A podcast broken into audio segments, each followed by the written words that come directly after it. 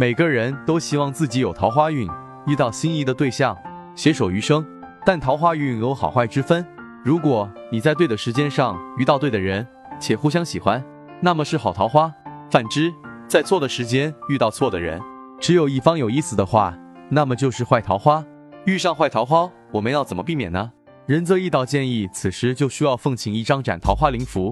开光后的斩桃花符可以调请天兵天将、诸天三侯尊神斩出恋人或配偶的烂桃花，以此同时催动和合二仙和天喜、红鸾星君，令恋人和配偶用情专一、忠贞不渝。可防小三，斩断对方与别的异性情缘。斩桃花符适用犯国，适用于朋友、情侣或夫妻间。太花星或异性缘特别好，所爱的对方另有第三者在追求。或因对方的性格喜欢拈花惹草，此灵符可斩断对方身边的追求者，也可让对方追求不到他身边的人，让你们的感情减少阻碍，顺利发展。仁泽易道请符说明，只有正规的道观、中高公道长开光奉请的灵符才有法力，其他外门邪道都会有反噬。